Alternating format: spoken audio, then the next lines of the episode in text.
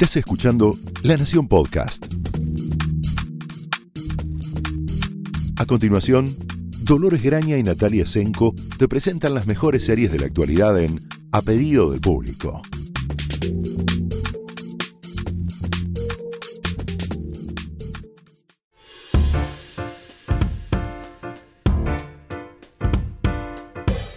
Hola, bienvenidos a un nuevo episodio de A Pedido del Público. Yo soy Dolores Graña. Hola, yo soy Natalia Senko. Eh, y hoy vamos a hablarles de esa máquina de producir programas buenísimos, regulares, horribles y todo lo que hay en el medio que se llama Ryan Murphy. Eh, es probable que no sea un autor en el sentido de un artista reputado eh, en el cual por, al cual seguimos todas sus creaciones. De hecho, eh, es conocido Ryan Murphy por su capacidad de mantener, claro, múltiples, y cuando digo múltiples, es múltiples eh, proyectos al mismo tiempo en el aire, todos muy exitosos, hasta hace poco tiempo, de hecho todavía tiene algunos proyectos con Fox, con la venta de Fox a Disney, eh, Ryan Murphy, y ahora vamos a discutir por qué sintió que no tenía, no iba a poder tener el lugar en Disney que, ostentaba con Fox y decidió irse a Netflix. Fue Bueno, tampoco, digamos, vos sos muy generosa diciendo que es un, tema eh, creativo y de, em, digamos, de desarrollo como productor. También Netflix le ofreció, le ofreció 300 millones de dólares. No, yo creo que además, obviamente, los 300 millones de dólares no deben haber venido mal. Sé que no pesa como a nosotras, que nos ofrecen 300 pesos y nos cambiamos. No, mentira. Pero... Pero bueno, 300 millones de dólares en el futuro, o sea, en el presente en realidad, que es el streaming y sí, Disney siendo, digamos, en este momento Netflix creo que, podemos decir tranquilamente, que es la única otra fuerza que le puede hacer un poco de mella a Disney. Sí, sobre todo que tienen estrategias eh, de programación en el sentido de, bueno, cómo llenamos nuestra plataforma como si fuera como un tinglado que hay que llenar de productos para que la gente venga y retire y compre, tienen eh, estrategias diametralmente opuestas. Netflix apuesta a grandes creadores que básicamente hicieron, forjaron su fama, sus éxitos y su forma de trabajar en la televisión abierta. Recordemos que Fox en Estados Unidos es un canal abierto, no de cable como es en América Latina y en el resto del mundo. Eh, Shonda Rhimes, que fue la primera gran contratada de Netflix en la punta de lanza de esta estrategia de necesitamos conseguir a los que saben hacer muchos programas para que hagan esos programas para nosotros. Eh, el segundo fue Ryan Murphy. Em, la estrategia de Netflix es básicamente conseguir a los grandes creadores, sobre todo creadores de programas muy populares y muy longevos, como en el caso, bueno, bueno Shonda Rhimes, sí. Eh, tiene Grey's Anatomy está cumpliendo 15 años ininterrumpidos en el aire.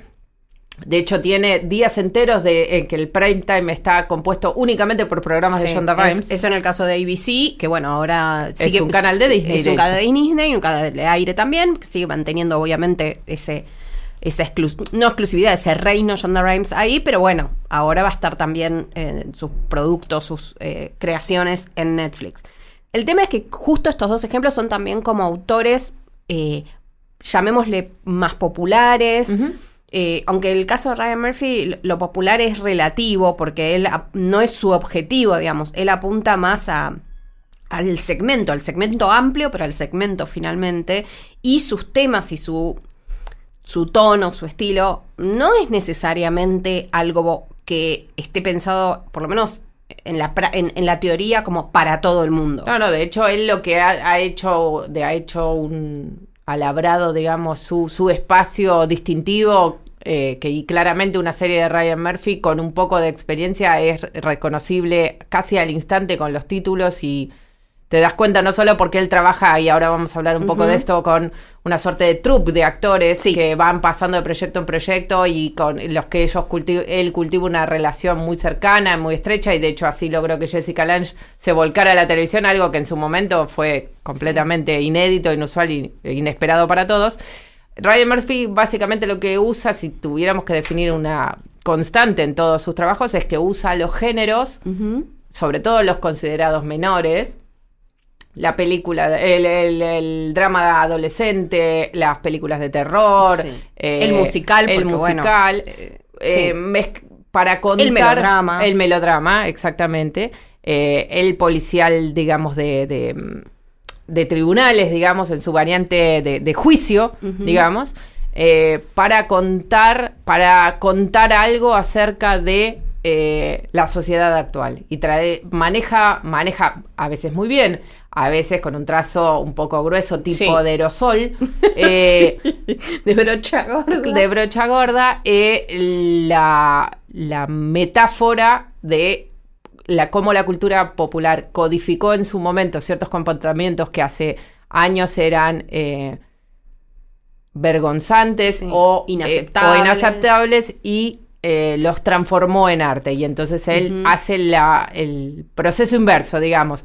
Toma la metáfora y la revela como lo que realmente es. Sí. Eh, tiene un gran trabajo con las emociones, trabaja, no tiene ningún miedo del pastiche, la No, exageración, no, el no. camp, Casi yo el momento en tiene- Technicolor del Sí, musical, en sí, fin. El, sí, el ah, obviamente, veamos, ahora vamos a recorrer un poquito su carrera. Obviamente adora el musical y esto está claro. Eh, con todo lo que eso significa, digamos. Sabemos que el género musical es un género que trabaja en los extremos, que para, para eh, el teatro que impacte de la primera fila a la última y el teatro musical, digamos, de Broadway como, como una fórmula, eh, estoy siendo muy, estoy generalizando un montón, pero bueno, de alguna manera es impacto, impacto, impacto, impacto. No trabaja sobre la sutileza. No, no, en de hecho, ningún caso. Casi todos, casi los, ninguno. casi todos los personajes, sobre todo los protagonistas de cualquier serie de, de Ryan Murphy, más allá de lo que sean, pueden ser un político o una chica del secundario,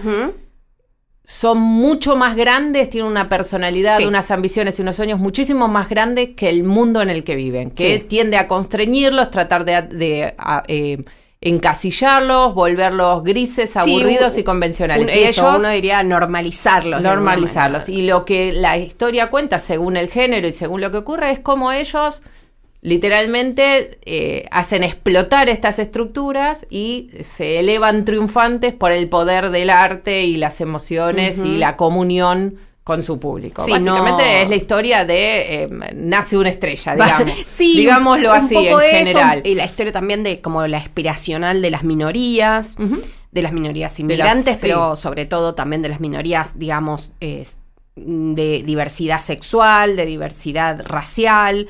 eh, tiene que ver con. eh, son cuentos de hadas para adultos en algunos casos.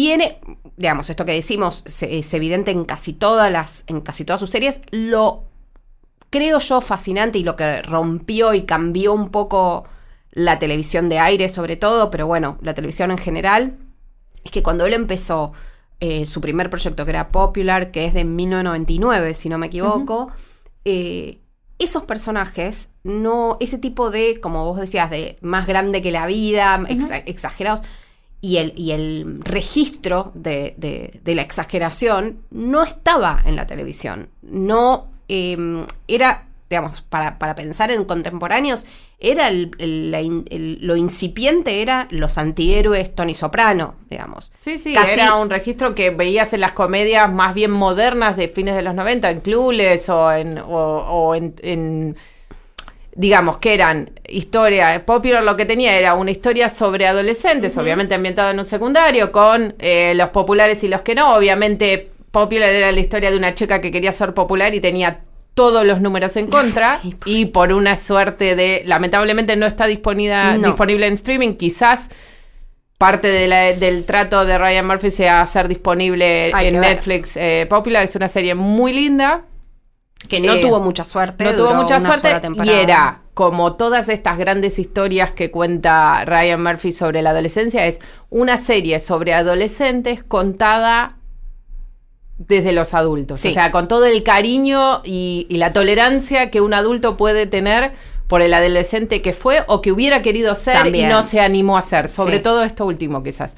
Eh, eso también ocurría en Glee. Sí. Glee lo que hizo no solo era una serie muy bien escrita, en donde, de, imagínense la cantidad de imitadores que ha tenido Glee desde su momento de éxito ahora, la idea de mezclar la historia del secundario con el musical, tomar las grandes canciones del cancionero norteamericano, del pop, del rock, del musical, Sí, con sí, episodios sí, temáticos, con unos grandes intérpretes. Grandes porque, bueno, otra de las características es que a medida que iba construyendo su carrera, estaba claro que buscaba. Tiene como dos, dos ejes en términos de elenco, ¿no? O descubrir gente nueva, que es la verdad que lo ha hecho y lo ha hecho muy bien. Los ejemplos, bueno, Darren Criss, podemos decir, hasta Melissa Benoit, que es la, actual, la actual Supergirl, Supergirl, que eh, estaba en Glee. que estaba en. Glee, que era muy buena en lo que hacía. Eh, y hay otros, por supuesto, algunos con Lea más. Michele. Lea Michelle, bueno, Matthew Morrison, pero también esa gente, alguna de esa gente, como Lea Michelle, como Matthew Morrison, como Jonathan Groff, que ahora, digamos, Está es en eh, Mindhunter, que ha- haciendo de serio. de serio y que no canta, pero es gente joven, pero muy reconocida en Broadway. Y con muchísimo trabajo escénico. Es gente que- Muchísimo. entonces tienen una capacidad de los matices. Era esto que hablábamos. Es la adolescencia, es como tener, volver a la adolescencia, este sueño de quisiera ser grande, ¿no? Volver a ser joven con todas las respuestas que uno tiene de adulto acerca Sí. de lo que le pasó cuando era joven. Y es- eso es también una suerte de eh, relato aspiracional. Sí. ¿Quién no se puede identificar con la chica que quiere llegar al escenario, pero todo el mundo le dice vos sos una inútil o no sos popular? Todas las historias tienen que ver con esto, con la aceptación y sobre todo con lo que eh, hemos hablado varias veces de esto, que es una línea argumental que no la vemos mucho, pero que es muy importante que eh, destaquemos. La ambición personal. Ah, sí, Está sí. bueno ser ambicioso. Sí.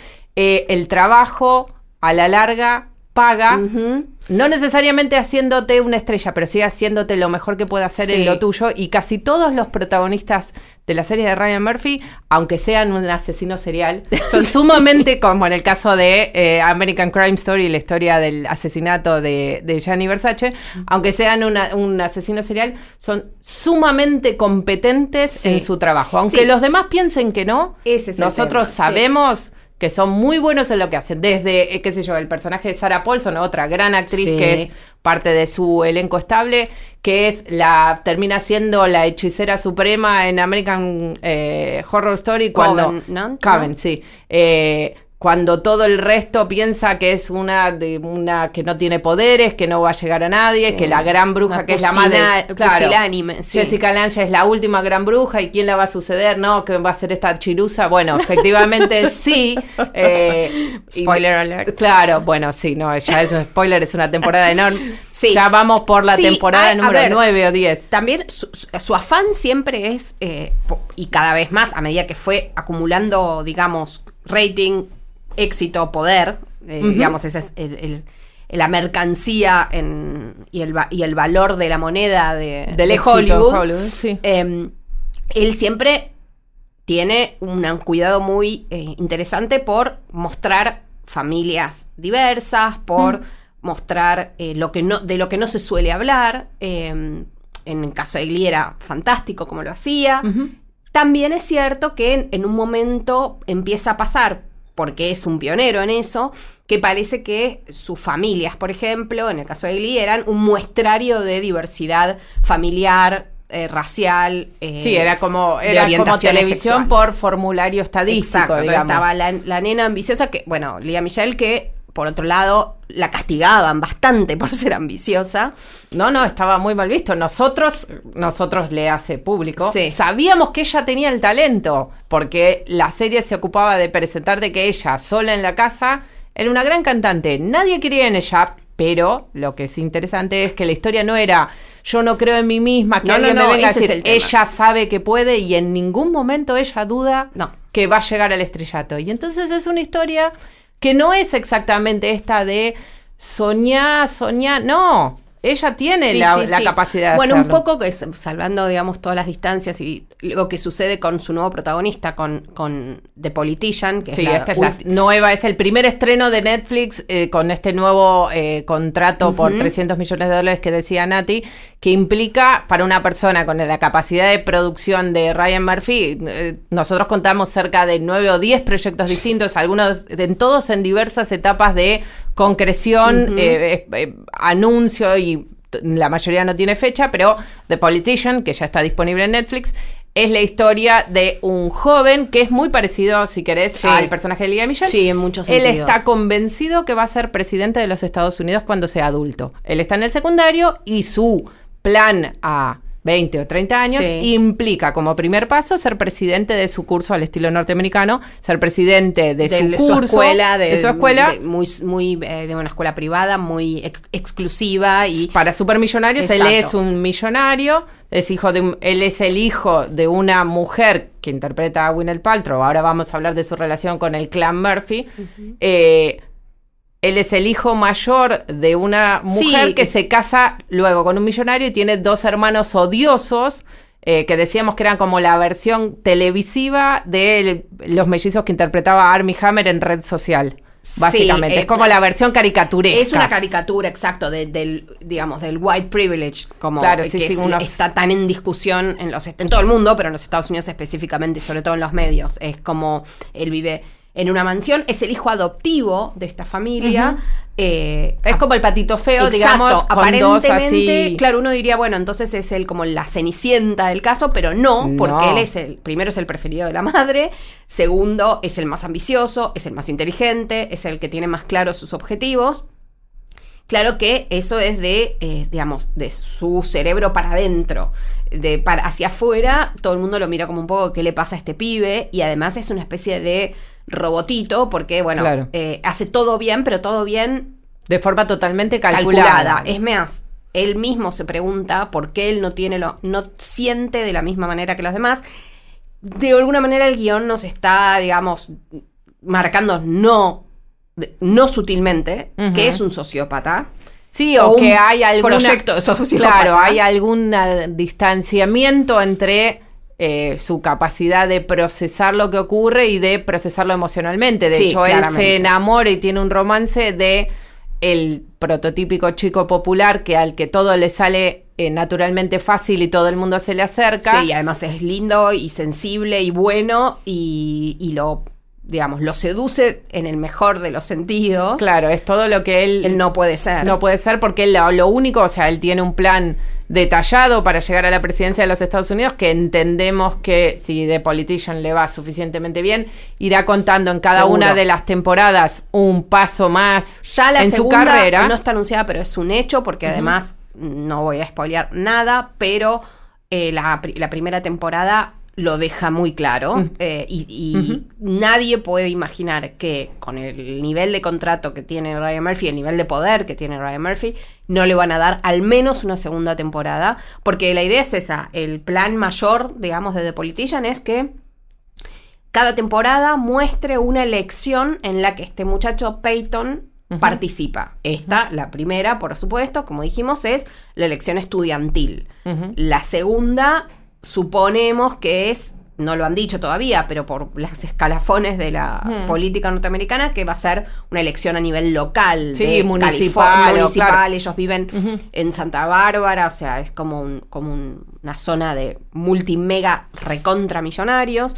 La serie tiene cosas muy interesantes Mm. para mí. A cualquiera que le interese el proceso político y el proceso eleccionario en sí, es como para nerd políticos Sí. nivel 4000.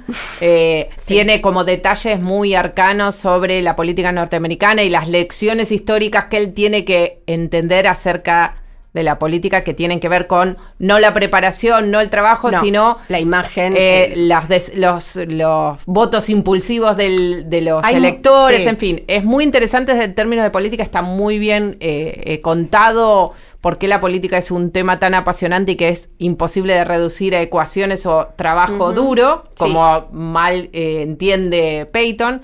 Eh, ben Platt interpreta el personaje Sí. central, es un gran, es un gran actor joven de Broadway, de hecho... En la historia un poco atravesadamente encuentran la manera de que él cante. sí, varias veces, Eh, un poco más de una más de lo necesario de lo que digamos en una igual, serie como esta como es tan bueno, tan bueno y están bien elegidas las canciones, obviamente eh, son grandes momentos cuando sucede eso. Eh, yo creo que un poco desconectados igual de la Sí. acción en realidad pero Sí, bueno, la, la impresión que dejan los primeros episodios al menos es que ante la salida y el gran, mm, digamos, el gran, eh, la gran declaración que está haciendo Ryan Murphy de aquí estoy, pongo pie en Netflix, ha juntado como todo o mucho de lo que tienen sus otros programas muy buenos y hizo un pastiche con sus favoritos. A ver, tiene Ben Platt, que es un gran actor eh, de musicales, ganó un Tony por Dear Evan Hansen. Es un actor que tiene 27, 26, 27 años, o sea, está empezando. También es su límite eh, etaria y, y Sí, hay que vender que tiene 18 Exacto. años. o- Por o eso menos. también está pensado para que en la próxima temporada haga un salto temporal de al menos 5 años. Eh, tiene a Gwyneth Paltrow, que hace de su madre adoptiva, eh, y que bueno, obviamente es Gwyneth Paltrow, que además casi no está actuando, digamos, salvo Sí. su contrato con Marvel, que supongo que ya... Habrá ha- no, no, no deberíamos muy preguntarle a claro, los especialistas. pero de claro. Mm. todos modos es una hace apariciones especiales y no mucho más que eso. Eligió estar en una serie de ocho episodios donde aparece bastante, no es un cameo. No, no, no, y tiene un personaje que te. eh, que eh, eh, Paltrow está casada con Brad Falchuk, que es el socio creativo en de. la realidad, de- vamos a decir. ¿Qué? En la realidad, porque en la realidad. En la, serie en está la casado serie- con otro. No, no, no, claro. Eh, tiene, tiene la oportunidad de mostrar qué buen timing cómico que tiene en un personaje como muy seco, eh, bordeando en el absurdo y las eh, un poco en el registro, digamos, de, eh, Acá de los Tannenbaum. Sí, no hablemos, sigamos, avancemos No, por el bueno. camino de Wes Anderson sin detenernos. No, no, solo voy a que decir no esto, sería el que tema no de este es- podcast. No es ocioso. porque, No, no. A ver, está en el camino de Wes Anderson, de, obviamente su obra maestra, Callate Dolores, que es Los excéntricos Tenenbaum, donde ella hace un papel fabuloso, distinto del que está haciendo acá, pero claramente Wes Anderson.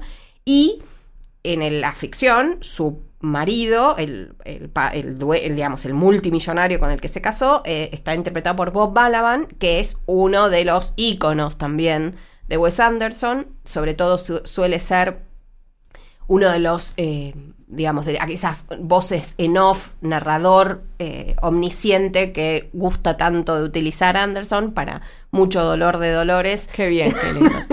Entonces, digamos, insisto, no es ocioso, hay algo de, de la puesta en escena, hay algo de los guiones y el ritmo eh, del humor que se vuelve por momentos un poco chirriante y absurdo y demás, que eh, Paltrow y Balaban ahí están como ¿no? los representantes de eso. Mm. Eh, Gwyneth Paltrow eh, es una cantante muy buena, digamos, tiene... Sí, sí, que de hecho la, em, eh, comenzó su relación con, con Murphy eh, interpretando una, eh, creo que era maestra sustituta en Glee, que era como recanchera y entonces traía para practicar todas las canciones rockeras y con malas palabras y Sí, qué sé yo. sí, y Y bueno, estaba muy bien, la verdad que la- las temporadas de Glee están disponibles también en Netflix y vale la pena mirarlas en diagonal buscando los temas que les interesen. eh, Sí, hay un montón, además de, para los que les gusta el musical o conocen del tema, hay un montón de invitados de ese mundo en Glee. También los va a ver, los hay en The Politician, o sea, tienen muchas cosas en Bueno, común. Jessica. Lange también interpreta un papel, interpreta a la Eh, para madre mí- calculadora Sí, de... eh, en realidad es como la, la- Es como la abuela, en realidad, que la crió a no la- la edad. Claro, la chica que eh, Mm. elige em, el, el personaje, el político, para eh, contrarrestar lo que es percibido como su frialdad o su cosa calculadora con eh, complejos resultados, vamos a dejarlo ahí. Sí, yo no- Eh, yo es, es- es- es una línea de- del relato que me parece odiosa. Em, discúlpenme, Sí, lo digo con es, todo es lo que respeto. menos, lo que está muy forzado y hasta las revelaciones, la verdad que no tampoco son aportan tales demasiado. y no y además hay una cosa de mm, ahí también eh, enormemente caricaturesca a ver cuando se caricaturiza al hombre blanco millonario eh, de- Adonis norteamericano uno no, no digo que esté bien porque hay formas mejores de hacerlo que con la a través de la caricatura pero sería lo que muchos comediantes llaman golpear hacia arriba no Mm. como Alguien eh, que se la puede, no, se la banca puede porque bancar. tiene todos los privilegios del mundo y todos los derechos del mundo ya adquiridos. Pero en el caso de la línea del relato donde aparecen Jessica Lange y Zoe Deutsch, que es una muy buena actriz Sí. joven, de la que hemos hablado en alguna oportunidad, por lo menos escrito seguro, eh, en realidad golpea para abajo, porque se está burlando eh, de la lo que en Estados Unidos horriblemente se llama white trash, los eh, blancos pobres, eh, de alguna manera, no de alguna manera, lo- así los muestra, como ordinarios, como con gustos muy poco refinados, como con eh, calculadores y, a- y a- y ventajeros. Y la verdad que lo hace de una manera mm, muy poco prolija y muy que, que invita muy poco a la empatía. Entonces, Claro. digamos, a los, a los privilegiados invita más a la empatía que a los no privilegiados. Es raro lo que sucede ahí. Yo- a mí es, mm, hay varias cosas de, de Politician que no me convencen y una es esa. También eh, creo que es, eso de caminar por la cornisa es una marca. Sí, sí, siempre está probando hasta dónde puede llegar. En algunos la- en algunas situaciones llega a lugares inesperadamente atractivos y potentes dramáticamente y, y la, Sí. la apuesta paga. En este caso no está, no, parece, pero No, sucedía también en una serie que recordamos mucho porque fue muy impactante en su momento. Ahora nos parece todo muy fácil de hacer, pero no lo era, que era Nip Tuck, que era sobre los cirujanos plásticos, eh, un dúo de cirujanos plásticos que realmente in- introdujo montonazo, muchísimos temas que no se trataban en no la sobre la imagen corporal, la bulimia, la obsesión por las eh, la cirugías. violencia el- el- familiar. claro, la necesidad de lo- los estándares de belleza imposibles a los que tenía que someterse ciertamente las estrellas de Hollywood que pasaban por el consultorio, pero también la secretaria sí. que atendía la recepción. Sí, sí, sí. Eh, era, era una serie muy interesante. Es, eh, La otra que mm, tampoco, la única otra serie aparte de Popular que de Ryan Murphy que no está disponible para, para ver en, en plataformas y la verdad que si bien terminó siendo el exceso por el exceso Sí, mismo, como a veces pasa eh, con la serie de Ryan Murphy en donde hay que redoblar la apuesta, redoblar lo que está en juego, redoblar Sí. lo extremo de los comportamientos y termina siendo por la galería, digamos, Sí, ¿no? como es como la dosis, ¿no? Hay que subir la Dejamos el realismo muy lejos Muy, y, muy y lejos. uno termina no empatizando. Y termina, claro, y termina siendo también muy lejos aquel atractivo, aquella chispa que nos hizo verlo, ¿no? Sí, Entonces, de humanidad, digamos. Y sí. Porque también otra gran beta de Ryan Murphy es claramente el terror, que era un género alejado desde hacía muchos años de la televisión del prime time y sobre Sí. todo con alguna veleidad de eh, apuesta artística y algún reconocimiento. En el caso de American Horror Story, básicamente Ryan Murphy también supo imponer esto que ahora es bastante eh, común, que pero en su momento hubo que explicar bastante qué significaba, que era la serie antológica, o sea, un concepto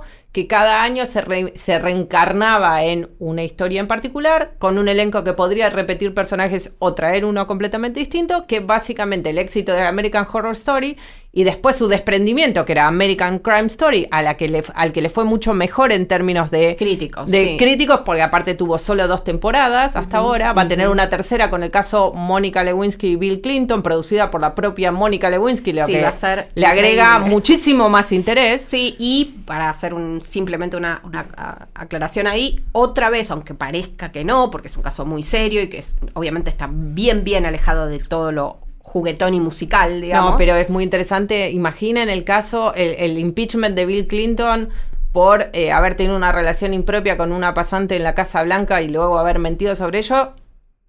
Hoy. Sí, eso lo por un que lado. pasó entonces y lo que pasó hoy era es casi imposible No, de evitar es la necesidad de Es contarlo. fantástico que lo estén haciendo, pero no, a lo que iba es que la actriz elegida para ser de Mónica Lewinsky en un golpe de casting, diría yo, eh, inspiradísimo, casi genial, es Vinnie Feldstein, que además de ser una de las actrices jóvenes más prometedoras de Hollywood, es la mejor amiga de Ben Platt, además. ya ve- ven cómo funciona el- la troupe barra nepotismo Exacto. barra semillero. pero además es una joven pero experimentada actriz de Hollywood, eh, de perdón, de Broadway, que canta maravillosamente, que hizo un papel muy importante en la nueva versión de Hello Dolly, donde estaba Bette Midler, que por cierto tiene algo que ver con Politician, no voy no a lo vamos a contar, nada. pero si ven hasta el final de Politician, Exacto. pueden Bueno, llegar a ver qué puede todo pasar. eso, todo, todo, todo eso hace que, eh, es- digamos, para mí es una de las series que más quiero ver. Digo, Sí, sí, sobre Crime todo Story. ya de hecho el hecho que esté producida por Mm. que ella tenga la posibilidad eh, de Mónica Lewinsky pueda por fin eh, contar la historia desde su punto de vista. Yo creo que es una historia que nunca hemos escuchado No. y que a mí me interesaría por cierto Muchísimo. conocer. Y por otro lado, tiene todo que ver. Y aparte la foto es como no lo pensamos antes, es Con perfecta. Vinny, sí. Vinnie Fieldstein es la mejor amiga de Saoirse Ronan en, en Lady Bird, para que tengan una idea, es una de las protagonistas de eh, Booksmart, Booksmart, La que es la la- película que estamos diciendo desde principios de año, no se estrenó, se iba a estrenar No. en Argentina, no se estrenó. No. Quizás ustedes viajan y tienen la posibilidad de verla en un avión o en otro país. Sí, o, Eh, o ilegalmente. Que en no- algún país. Sí. Eh, traten de verla, es una película preciosa, el debut en la dirección de Olivia Wilde. Es Sí, una Y la otra actriz es la actriz de Inconcebible de la Caitlin Dever, que ya le estuvimos cantando luego en, capítulos anteriores, así que todo cierra todo, todo, en la recomendación. Y además, bueno, eh, yo digo que, que el caso Mónica Lewinsky eh, pueda, de alguna manera, obviamente, como ella es productora, reivindicar su mirada y reivindicar su carácter que fue tan vilipendiado en aquella época en los Estados Unidos está directamente conectado con lo que sucedió con American Crime Story, el, juicio, el juicio de O.J. Simpson, porque en ese caso se trataba de otra mujer que también había sido sumamente castigada, que es Marsha Clark, la fiscal del caso de O.J. Simpson, que había sido extremadamente maltratada y extremadamente eh, detestada por la mitad más uno de la... Juzgada de- con una vara distinta a otras personas solo por su aspecto, por ser mujer. Bueno, y Sarah Paulson ganó una multiplicidad de premios por ese papel y realmente se merecía todo lo que podía ganar. ¿Acaso esa, esa miniserie en particular también está disponible en Netflix como la siguiente, la del caso Gianni Versace? Eh, ¿Acaso sea una de las obras más logradas de Sí, sí, Ryan sí. Murphy? Yo- la yo no más seria, duda. la más contenida, la más ascética y la que tiene más que decir acerca de eh, el mundo en general, sobre todo porque no, no está, eh, no se centra en cuestiones individuales, sino en cuestiones eh, sociales como la justicia, Sí. eh, las condenas, la inocencia, el poder y su efecto que tiene sobre las consecuencias de nuestros actos. Es, es realmente muy, además, muy buena. Sin dejar, digamos, todos estos temas importantísimos, sin dejar de tener ese costado, digamos, Hollywood, brillito y glamour, porque también lo tiene, y con unos guiones no, no, de, no escritos por Ryan Murphy, realmente notables en Notable. términos de la historia de la televisión y de la historia de casos, digamos, biopics o historias reales llevadas a la reconstrucción ficcionalizada.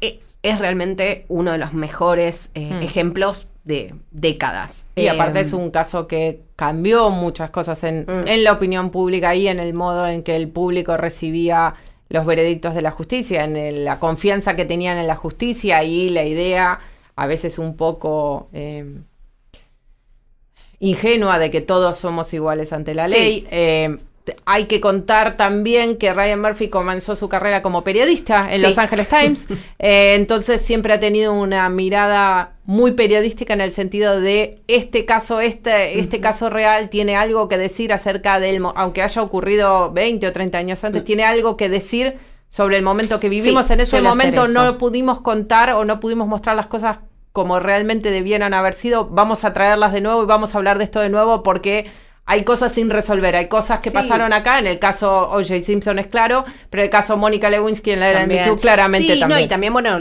la- la- la- lo que da el tiempo, que es la perspectiva y la posibilidad de revisar lo que parecía una locura, pero una locura desconectada de la historia y de, la- de los movimientos sociales o de los vínculos sociales, y termina siendo como el mejor ejemplo de todo eso. También sucedió mm, con menos eh, aciertos, pero muy interesante también con Feud, que también lo presentaron como en su momento como el comienzo de otra antología. En, en ese caso era la relación entre eh, Bette Mid- Be- eh, Bette Bette Davis y eh, John Crawford. John Crawford, que hacía, bueno, eh, de John Crawford hacía Susan Sarandon. Susan Sarandon y de Bette Davis hacía Jessica Lange. No, al revés. Sí. Lo dije al revés, ¿verdad? Sí, lo dije Eh, al revés. sí. John Crawford era, era Jessica Lange y Bette Davis era eh, Susan Sarandon. El, a ver, para los que nos interesa la historia del cine, la historia Está de disponible en, en Fox Play la, esta miniserie. Hay un montón de, de hecho, tanto las memorias de Bette Davis, que son muy difíciles de conseguir, pero se Son- consiguen. sí. eh, pasan un larga, largo, largo trecho discurriendo en su odio con, con esta otra actriz. Las dos habían sufrido enormemente a manos del sistema de estudios de Hollywood, que no sabía qué hacer con ellas. Beth Davis eh, fue una pionera en muchos sentidos de la necesidad de trabajar, eh, de, de reclamar buenos papeles, de negarse a trabajar cuando en ese momento no se podía elegir el proyecto que el estudio te podía, te ponía por delante y lo tenías que Sí, hacer, en otros papeles. Reclamar, reclamar Eh, infructuosamente paga igualitaria. Bueno, todos esos temas puestos bajo el prisma de el Me Too, el Time's Up, todo lo que sucedió en los últimos años y sigue sucediendo. Sí, también la falta, digámoslo así, de sororidad Ah, entre sí, sí, ellas sí, dos sí, que se odiaban a muerte de una forma. y que mm, falta de solidaridad y también como la industria las ponía premeditadamente en contra. Sí, sí, sí, que no había manera que reaccionaran para- salvo como reaccionaban. Exacto, que trabajaba para enemistarlas, trabajaba para que no compartieran sus Para traumáticas. dividirlas. Exacto, divide y reinarás. Bueno, lo que, digamos, el reverso de lo que por lo menos de, digamos, de Hollywood hacia afuera se muestra ahora. Lo que sucede adentro no Eh, es exactamente así, pero bueno, las campañas así lo dicen. Era muy, muy interesante. También creo que por querer contar eh, ese, te- querer transmitir ese mensaje a través de una historia del pasado y a través de una historia muy conocida o muy interesante, termina siendo un poco una cosa de me subo al, eh, al cajón y empiezo a predicar. Sí, sí, perdía un poco también esta cosa de cotilleo medio malicioso que también prometía al principio Sí. y que la, la pelea entre ellas fue muy famosa en su momento y todo y la idea esta de recobrar grandes peleas del espectáculo a lo largo de varias temporadas era atractiva y tenía una cosa divertida y eh, eh, medio medio vergonzante que Feud terminó perdiendo en aras de esto de poner los valores de ahora en una historia Exacto. de hace 50 años que en los que encajaba otra vez, como a veces pasa con Ryan Murphy, un poco En principio, Flojo, digamos, en teoría estaba muy bien, después en puesto en práctica ya no tanto. Pero bueno, igual nos, nos permitió, por ejemplo, que se renovara eh, los, los odios de, históricos de Hollywood, por ejemplo, el de Olivia de Havilland y su hermana John Fontaine. que sigue en juicio Que con sigue Ryan viva. Murphy, claro, no solo sigue viva, es una Olivia de las Havilland, ¿no? de Olivia de Havilland, John Fontaine murió hace muchísimos años, eh, que tenía, aparecía ella misma como un personaje secundario y interpretada por Catherine Zeta-Jones. Catherine Zeta-Jones no la dejaba bien parada. Según No- ella. Según ella.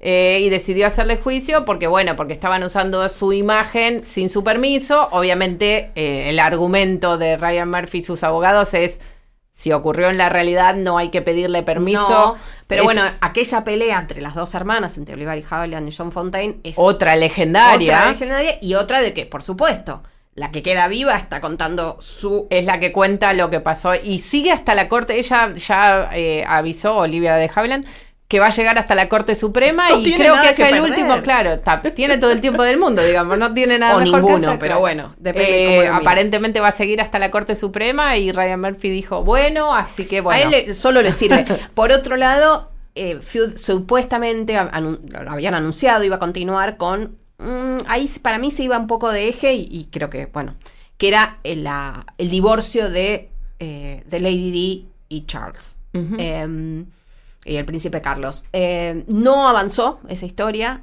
Ahora con The eh, Crown The Crown, avanzando. mm, parece poco probable, o poco, más bien, po- poco aconsejable, aconsejable, fructífero que, que desde Hollywood se pongan a contar esa historia que en, en ya y además ahora Netflix con todo todo lo que eso significa los compromisos y todo lo que eso significa que se ponga Ryan Murphy a hablar de eh, de, de- de la digamos de la realeza británica y de lo que sucedió tal vez bueno tiene por supuesto como todos algo para decir desde el punto de vista mediático y demás pero bueno por ahora Feud parece estar congelada, no decimos terminada, decimos congelada. Nunca se sabe con Ryan Murphy. Sí, igual no, tiene no. muchísimos proyectos en Netflix. Tiene un uno sobre Marlene Dietrich, que es un personaje Ryan Murphynesco, si hay alguno. Sí, Bernard Dietrich en Las Vegas en, En los Las años Vegas. 60.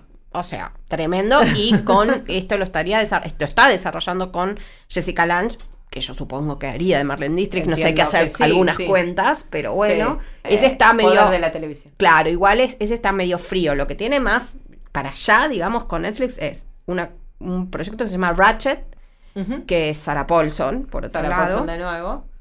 Y que es el personaje de la enfermera de Atrapado sin salida, cómo llegó a ser la enfermera de Atrapado la- sin la- salida. sí, sí. otra otra serie de terror que Sí. será también un estudio muy de personaje. y que de la que por supuesto todavía no vimos eh, nada, pero que tiene a Sharon Stone en un papel eh, secundario que desde, digamos, ya los que sí la han podido ver, algunos críticos de televisión y demás, dicen que es como a lo, lo que hizo eh, Jessica Lange en American Horror Story, o sea, cambiar su Reci- carrera, re- reciclarse, resignificarse, claro. resignificarse. Parece que Sharon Stone lo va a hacer en Ratchet, veremos, no podemos Lo decir lo que todavía no vimos. Sí, sí. Y después también, en esto que decíamos, de su pasión por el teatro musical, tiene dos proyectos, eh, digamos, de cine para Netflix. Uno es la adaptación de, eh, perdón, uno, uno es una serie, uno es una película. A Chorus Line, que es el mu- famoso musical de Broadway, que tiene más años Sí, mil pero, y mil adaptaciones, pero bueno, que sigue siendo uno de los mejores, eh, para hacer una serie de 10 episodios y después un musical muy nuevo que no se ha, no se ha, no ha tenido mucha eh, rebote internacional que se llama The Prom, que es una película que van a protagonizar aparentemente. Digo, aparentemente las dos están en el elenco, pero hay que ver cómo se distribuyen los papeles protagónicos. Eh, unas chicas que recién empiezan son Nicole Kidman de que prometen. y Meryl Streep. Ajá. O sea, y, y se suman dos enormes, o sea, dos estrellas nivel eh, estratosfera eh, al universo Ryan Murphy, que me parece que no le queda mucho más. Y después, una cosa que está ya en marcha, ya tiene elenco, ya tiene, creo que empezaron a grabar, es un proyecto que se llama Hollywood, sobre Hollywood. Obviamente. Eh, obviamente que protagoniza Darren Criss, que es un chico Glee, que es el chico también, eh, chico no, Andrew Cunanan, Andrew nuestro Cunanan, eh, claro. asesino serial en el centro de que ganó de todos los premios Emmys. Hay, hay quien no diría con nombre y apellido Natalia Senko, cree que está un poquito sobrevalorado. Puede ser. Puede ser, pero es un muy buen actor, actor también formado en el musical, que eh, va a protagonizar esa serie. eh, Sí, que Hollywood es la gran preocupación, es el universo tanto real como metafórico en el que funciona tanto como lugar al que llegar como pesadilla de la que escapar, siempre Exacto. oscilan entre uno y el otro sus tiene series. para también para los eh, fanáticos del camp y del musical y demás. Esto ya es un proyecto que tiene fecha, va, va a ir en mayo de 2020. Eh, otra de las protagonistas es Patti LuPone, que es una, digamos, prócer de Broadway. la, la, la Evita original. Exacto. Y Holland Taylor, que además es una gran actriz, es la pareja De Sarah Paulson. Paulson, o sea que todo queda Todo en cierra. familia. Volvemos al nepotismo. Ujú. Bueno, Bueno, con esto creo que dejamos bastante eh, avenidas por las que acercarse al Sí, universo siempre en expansión. Es casi como el universo cinematográfico de Marvel, pero con una sola persona. sí. Eh, hay muchísimo para descubrir eh, de Ryan Murphy, no necesariamente todo puede ser de su interés, en general siempre funciona mejor en dosis homeopáticas Sí. que alopáticas, o sea, mm, hay que encontrar de todo esto, hay cosas que le salen mejor, peor, pero es realmente un creador con un punto de vista muy, muy personal y que ha logrado construir casi un imperio solito Sí. eh, con su sensibilidad y realmente no tiene muchas veces eh, el- la trascendencia que No. debería tener, aunque sea en, en términos de volumen de producción Sí, anual. sí, sí. Él eh, mismo dice que él comenzó casi su carrera prácticamente al mismo tiempo de J.J. Abrams, pero que por su temática y su estilo y por ser un hombre homosexual abiertamente en la sociedad norteamericana, no tiene, dice él, ¿eh? no lo estoy diciendo yo, el reconocimiento que sí tiene J.J. Abrams, que también es un prolífico productor televisivo y director de cine, pero bueno, esas son cuestiones que para otro podcast. Sí, claro. Lo cierto es que, salvo Pop Popular y Nip, Nip Tuck, todas sus series están distribuidas o en Netflix o, O en Fox Fox Play. Play. o en algunos casos, por ejemplo, la- la- el telefilm que hizo una adaptación de, de la obra The Normal Heart que él dirigió está en HBO Go también. Algunos también están disponibles adicionalmente en Flow, así que con Sí. buscar por Ryan Murphy los está van a por poder todos encontrar. lados, como es lógico, porque es tan prolífico que está por todos lados. Pero bueno, empiecen a mirar en todo caso. Bueno, con esto nos despedimos hasta el próximo episodio. Soy Dolores Graña. Hasta luego. Chau, chau.